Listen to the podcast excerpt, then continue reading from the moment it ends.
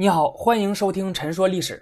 那上期节目呢，我们最后聊到说这些留美幼童在美国所发生的一些变化，引起了中国留学事务局监督和朝廷内部保守派的不满。那么是哪些变化呢？清政府呢，当初送这些孩子出国留学，其实就是希望让他们学习西方先进的生产技术和科技等等。但是呢，在思想上和政治上，你还要保持中国的传统，不能受到西方文化的影响。这个也就是所谓的中学为体，西学为用。那清政府呢，在美国设立的留学事务局，其中存在的一个作用，就是要时刻监察和纠正这些孩子的行为和思想。中国留学事务局，它为了加强对这些孩子的管理，除了要求美国各个家庭，你要严格的监督这些孩子每天的学习中文的时间啊，不能说生活在你们家就只学美国的东西，那不行，还要学习中文。那另外呢，还要求这些孩子每3个月就要返回留学事务局一次，来进行中文学习。那学习的内容呢，就是那些四书五经等等儒家经典。另外，在这个中国农历的一些特殊的日子里，那留学事务局的政府监督，它是要召集幼童去宣讲圣谕广训的。那这个圣谕广训是什么呢？它其实是康熙还有雍正他们教导百姓如何做顺民的一些规章制度。那主要内容其实就是说，你要忠君爱国，要尊敬师长，要崇尚儒学，要遵纪守法等等等等。但是呢，由于这些孩子他长时间生活在美国，那受到的也是美国的教育，对吧？所以他慢慢形成的思想文化和中国传统的思想文化之间就发生了冲突啊！你比如说，那由于上美国的学校多了在国内没有的各种各样的体育活动，你穿着这种传统的长袍马褂实在是不太方便。那所以很多留学生呢，他就偷偷换上了西式的衣服。留学事务局他发现之后呢，一开始是坚决不允许的，但是他后来考虑到实际情况，所以也就默许了。那还有呢，这些留学生都留着辫子。到了美国之后，他们每次出门，那总会有一大群邻居的孩子跟在后面，叫他们中国女孩。那留学生为此就感到非常的窘迫和尴尬，那甚至呢，有人就与这些人发生了肢体冲突。但是留学事务局是绝对不会同意这些孩子剪掉辫子的啊，因为在清朝，辫子不仅仅是一个简单的装束的问题，而是是否忠于清朝的政治问题。因为这是大清臣民的象征，它代表着对大清王朝的忠诚。当初呢，大清在入关的时候，那为了降服汉人，甚至是以留头不留发，留发不留头来要挟他们剃发易服。那这里呢，多说一句，当初辛亥革命之后啊，很多人其实都是不愿意剪掉当时的辫子的啊，认为这是传统文化的象征，是身为一个中国人的象征。但是呢，你从这里能够发现一个非常有意思的现象，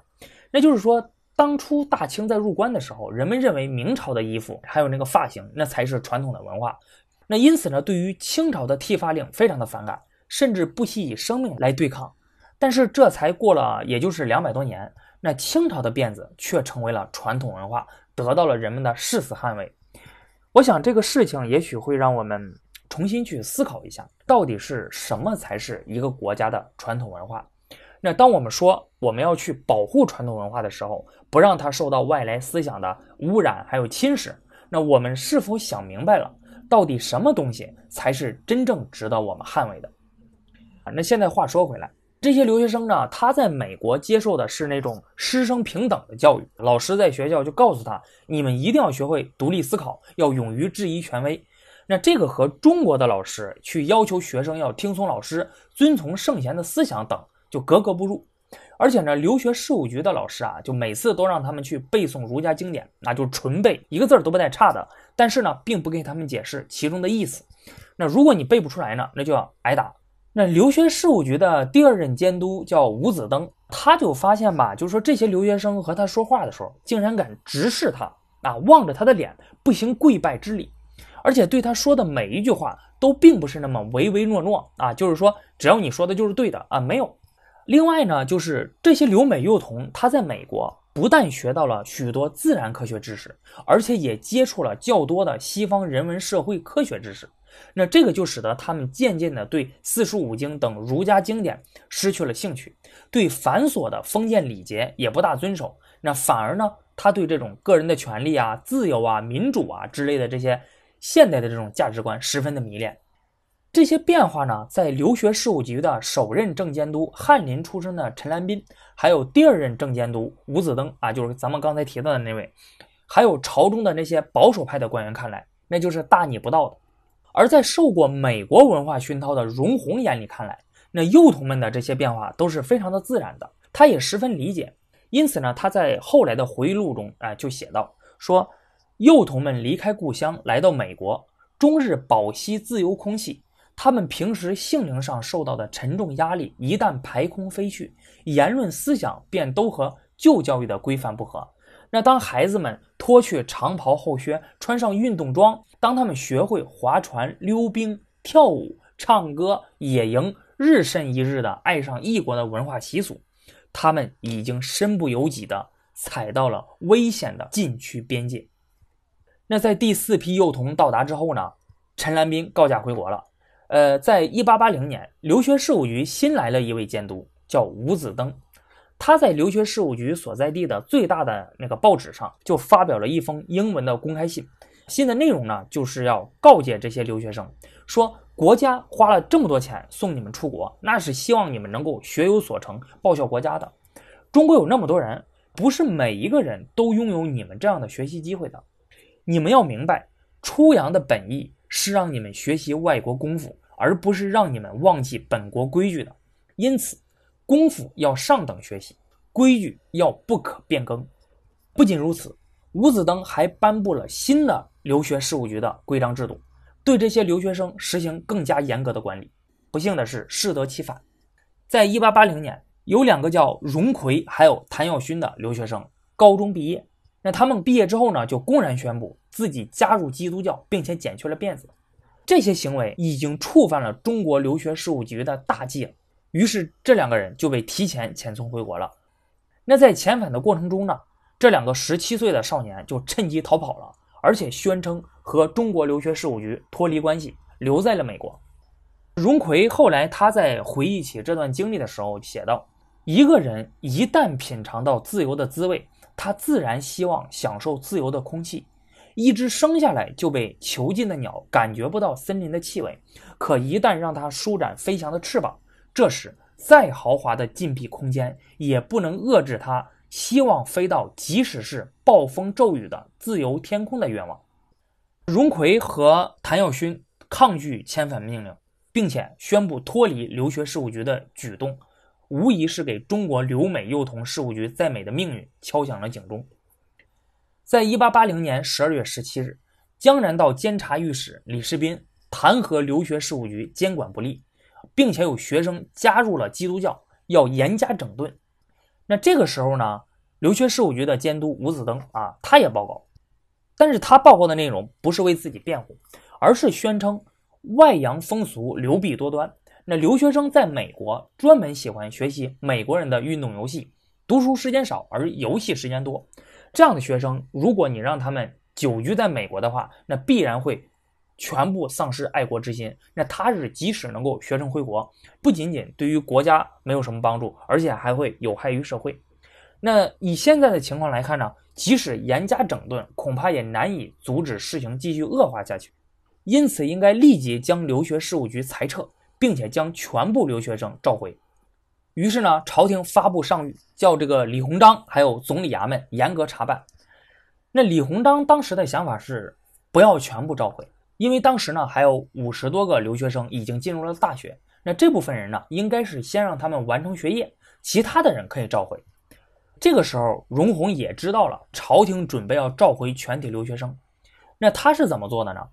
清政府的留学计划是当初容闳一力促成的，那这项事业可以说耗费了他一生的心血，这是他的理想，他当然是不希望朝廷把留学生召回，所以他四处托人，很快就联络上了几乎所有中国幼童正在就读的大学的校长，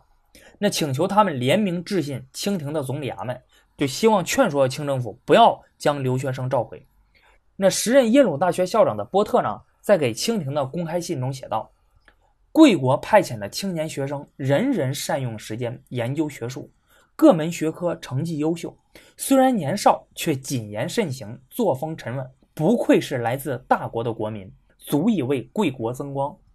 美国少数无知之人对中国人颇有偏见，也因为这些孩子而逐渐消失，而美国国人对中国的感情则日趋融洽。对学生来说，目前正是最重要的时期，他们像久受灌溉培养的树木正在发芽滋长，就要开花结果，此时撤回无异于尽弃前功。那在信中呢，各位校长就严正否认中国学生在学校期间未得其益反受其损的传言，认为这种传言将会使美国教育和美国的形象都蒙上恶名。在获得各个校长联名信之外呢，荣鸿还在做进一步的努力，他委托朋友去找美国前总统格兰特，那希望他能够给李鸿章写封信，不要召回全体留学生。那荣鸿的这位朋友又去找了美国著名作家马克吐温，一起去见格兰特，所以格兰特呢就写了封信给李鸿章。李鸿章在收到信之后，就给吴子登发电报，让他不要现在就把留学生带回去，而是先咨询一下陈兰彬的意见。那陈兰彬呢，是留学事务局的首任正监督啊，这个咱们上期已经提到过了。荣鸿认为呢，当初陈兰彬和他一同进行的这项留学计划，他不可能让这项计划流产，因此荣鸿满怀希望美国前总统格兰特的信能够扭转中国留学事务局的命运，他更加希望呢，陈兰彬能够在这个危险的时刻鼎力相助。但是陈兰彬却在给朝廷的奏折中呢，引用吴子登的话，说外洋风俗流弊多端，各学生富少如书，来评价留学事务局的现状，希望朝廷能够裁撤留学事务局，并且将学生全部召回。这封奏折呢，显然是给危难之中的留学事务局又一记重创。说实话啊，就是说到这儿，我个人也很奇怪，就是为什么荣鸿他会认为陈兰彬肯定会帮助他？因为当初陈兰彬他在美国任留学事务局正监督期间呢，和这个副监督荣鸿就经常就这个留学生的事务发生分歧和矛盾啊。因为陈兰彬他是传统的中国士大夫，和这个荣鸿不同，那荣鸿他是受过美国教育的，所以陈兰彬的思想是有些保守。他对于留学生的一些变化其实是很不满意的，那这个呢，荣鸿其实很清楚，所以说到这儿，我也不太清楚为什么荣鸿他会对陈兰彬抱有希望，认为他肯定会反对将留学事务局裁撤啊，就这一点呢，目前我在找到的资料中还没有发现合理的解释。那现在呢，话说回来，当中国留学事务局命运叵测的时候呢，中美关系恰好又发生了变化。那在19世纪80年代末，美国西海岸出现了排华浪潮，中国劳工在和当地美国人以及其他国家的劳工的生存竞争中占据了越来越多的优势。这个主要是因为中国劳工呢更能够吃苦耐劳，加上工资要的也更低啊，所以非常具有竞争力。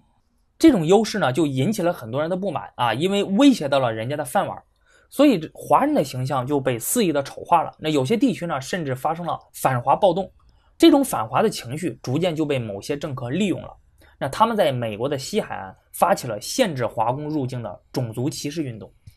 后来是在1882年，美国国会通过了排华法案，对于日后中国人进入美国有着十分苛刻的约束，这个是美国有史以来通过的第一个禁止外国移民的法案。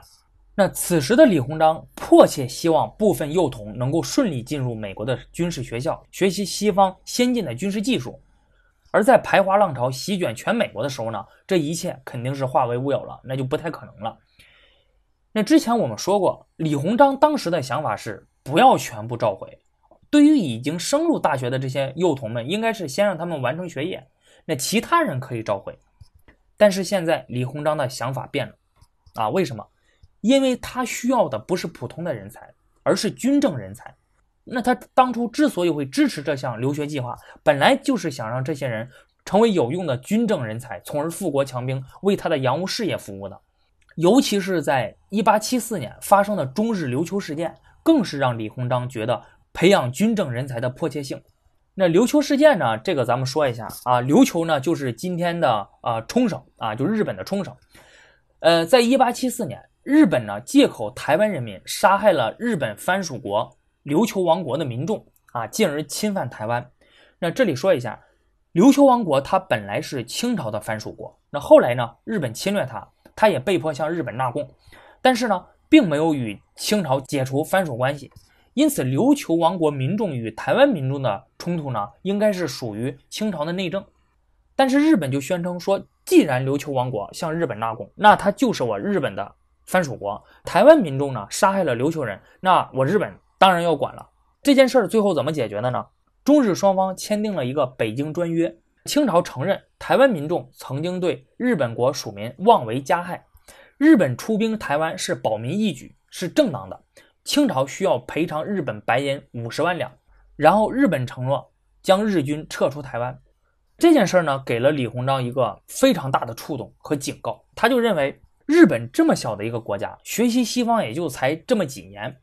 就敢藐视中国，敢做这样的事情，这个之后绝对会使中国的心腹大患。而在1876年，李鸿章多次应邀到停泊在烟台海面的外国军舰参观，那他就注意到西方的舰船上有日本的青年军官在接受训练，这个就更加坚定了他要加快派遣留学生学习军事的计划。一方面呢，他开始向英国等国家派遣留学生专门学习军事，那另一方面他把希望放到了留美幼童的身上，希望他们在中学毕业之后能够顺利的进入美国的军事院校。但是如今中美关系发生了变化，排华浪潮一浪高过一浪，所以这些孩子就肯定不能如期的进入军事学校了，培养成他最需要的军政人才。那这个他觉得有违于实行留学计划的初衷，所以他现在的观点是，即使把他们全部召回也不可惜啊！就即使那些没有完成学业的那些已经升入大学的留美幼童，把他们全部召回来也行。1881年6月8日，总理衙门呢向光绪皇帝呈递了奏请将出洋学生一律调回的奏折。第二天，光绪皇帝同意了。此时的留美幼童呢，一半已经就读于美国的各个大学，还有一批学生将会在这一年的暑假之后开始他们的大学学习。在全部的学生之中，只有詹天佑和欧阳庚两个人完成了大学学业。1881年7月，位于美国的中国留学事务局关闭。